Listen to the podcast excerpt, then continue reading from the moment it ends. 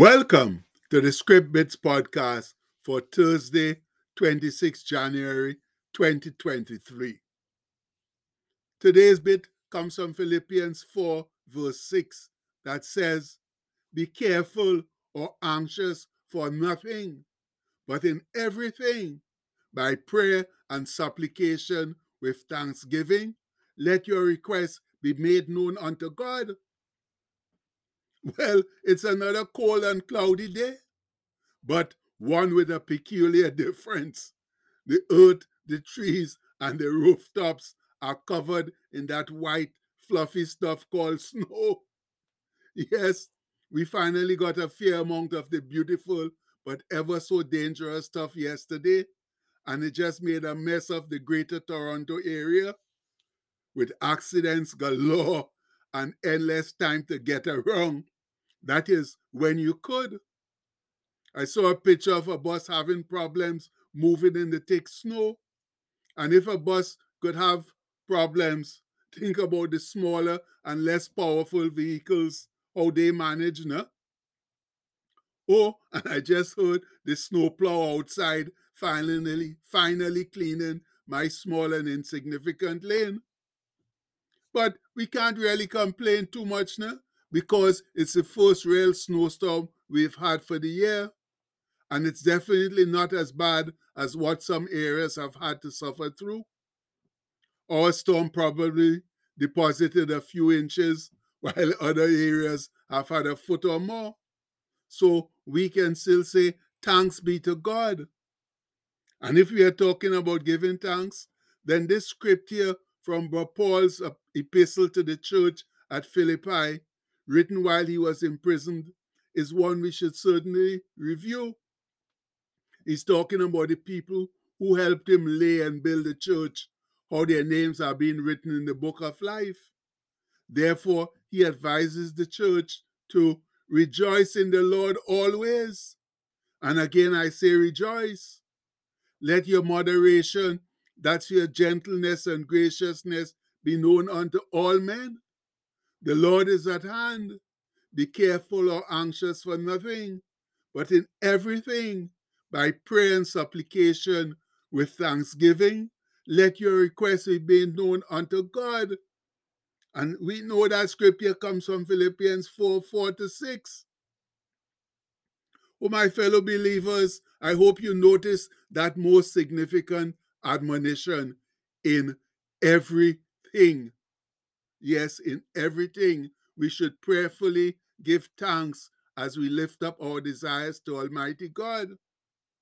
Yes, whatever it is, however serious or insignificant the problem, our God wants to hear about it because He desires to work with and help us through whatever difficulties we encounter in this life.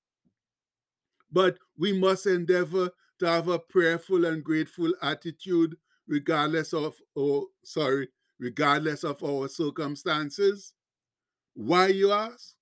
Bro Paul explains, and the peace of God which passeth all understanding shall keep your hearts and minds through Christ Jesus.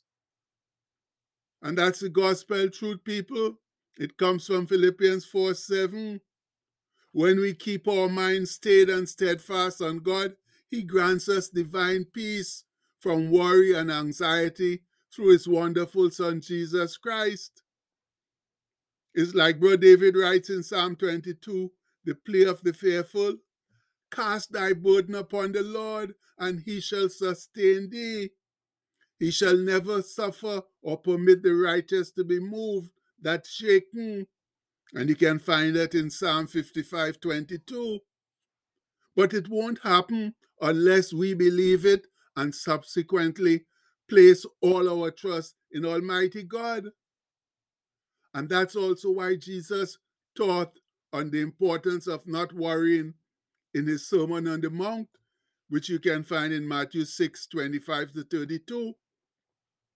He explained that we should not worry about food and drink and clothes, how the birds and other animals, plus all the beautiful flowers in nature, are looked after by the Father. And since we are more important to Him than them, why wouldn't He also look after us? No reason whatsoever, my people. And anyway, we can't change anything by worrying about it. So worrying is useless. Like Sister Joyce, that's Joyce Meyer likes to say, worry is like sitting in a rocking chair. You can sit there and rock all day and still get nowhere. So you can worry about your problems all day and still don't have a solution. It's best to spend your energy on talking to God about your problem than trying to fix it for yourself. Hence, Jesus' admonition but seek ye first the kingdom of God and his righteousness, and all these things shall be added unto you. Take therefore no thought for the morrow. That's don't worry about tomorrow, for the morrow shall take thought for the things of itself. Sufficient unto the day is the evil or trouble thereof. That's another scripture we know that comes from Matthew 6 33 to 34. Yes, friends, each day has its own problems that we need to handle responsibly instead of wasting our valuable time looking forward to hypothetical problems that might arise on the morrow. Now, that takes us back to Paul's admonition to the Philippians, where he continues Finally, brethren, whatsoever things are true, whatsoever things are honest or noble, whatsoever things are just, whatsoever things are pure, whatsoever things are lovely, whatsoever things are of good report, if there be any virtue, and if there be any praise, that's anything praiseworthy, think or meditate on these things. Those things which ye have both learned and received and heard and seen in me, do them, and the God of peace shall be with you. And that comes from Philippians 4, verses 8 to 9. And that's it in a nutshell, my fellow saints. Tells us how to get God's peace and how to keep it. First, we seek God. Don't worry about our life, but take everything to God in prayer with thanksgiving and think on good things, things that encourage rather than discourage and the God of peace will provide peace and a good, worthwhile life for us. Now, obviously, it won't be easy to do, what with the natural ups and downs of life, but with God's most able assistance through His Holy Spirit that indwells us, we can have a good and fruitful life, producing even up to a hundredfold. Yes. And you know what? Our God is so wonderful that He never asks us to do anything without giving us the wherewithal or the tools to do them. Consequently, He has generously bestowed on us what we call our Thursday blessings so that we can do His earthly work. But we need to declare them out loud so that they can be activated. So let's do that right now, now. All together. I declare that I am blessed with God's supernatural wisdom and receive clear direction for my life. I declare today that I am blessed with creativity, courage, talent, and abundance. I'm blessed with a strong will, self control, and self discipline. I'm blessed with a great family, good friends, good health, faith, favor, and fulfillment. I'm blessed with success, supernatural strength, promotion, and divine protection. I'm blessed with a compassionate heart and a positive outlook on life. I declare that any curse or negative word that's ever been spoken over me is broken right now in the name of Jesus. I declare that everything I put my hands to will prosper and succeed. I declare it today and every day Amen. Now, friends, with those blessings activated in our lives, we're expected to go out and generously use them to bring others to Christ.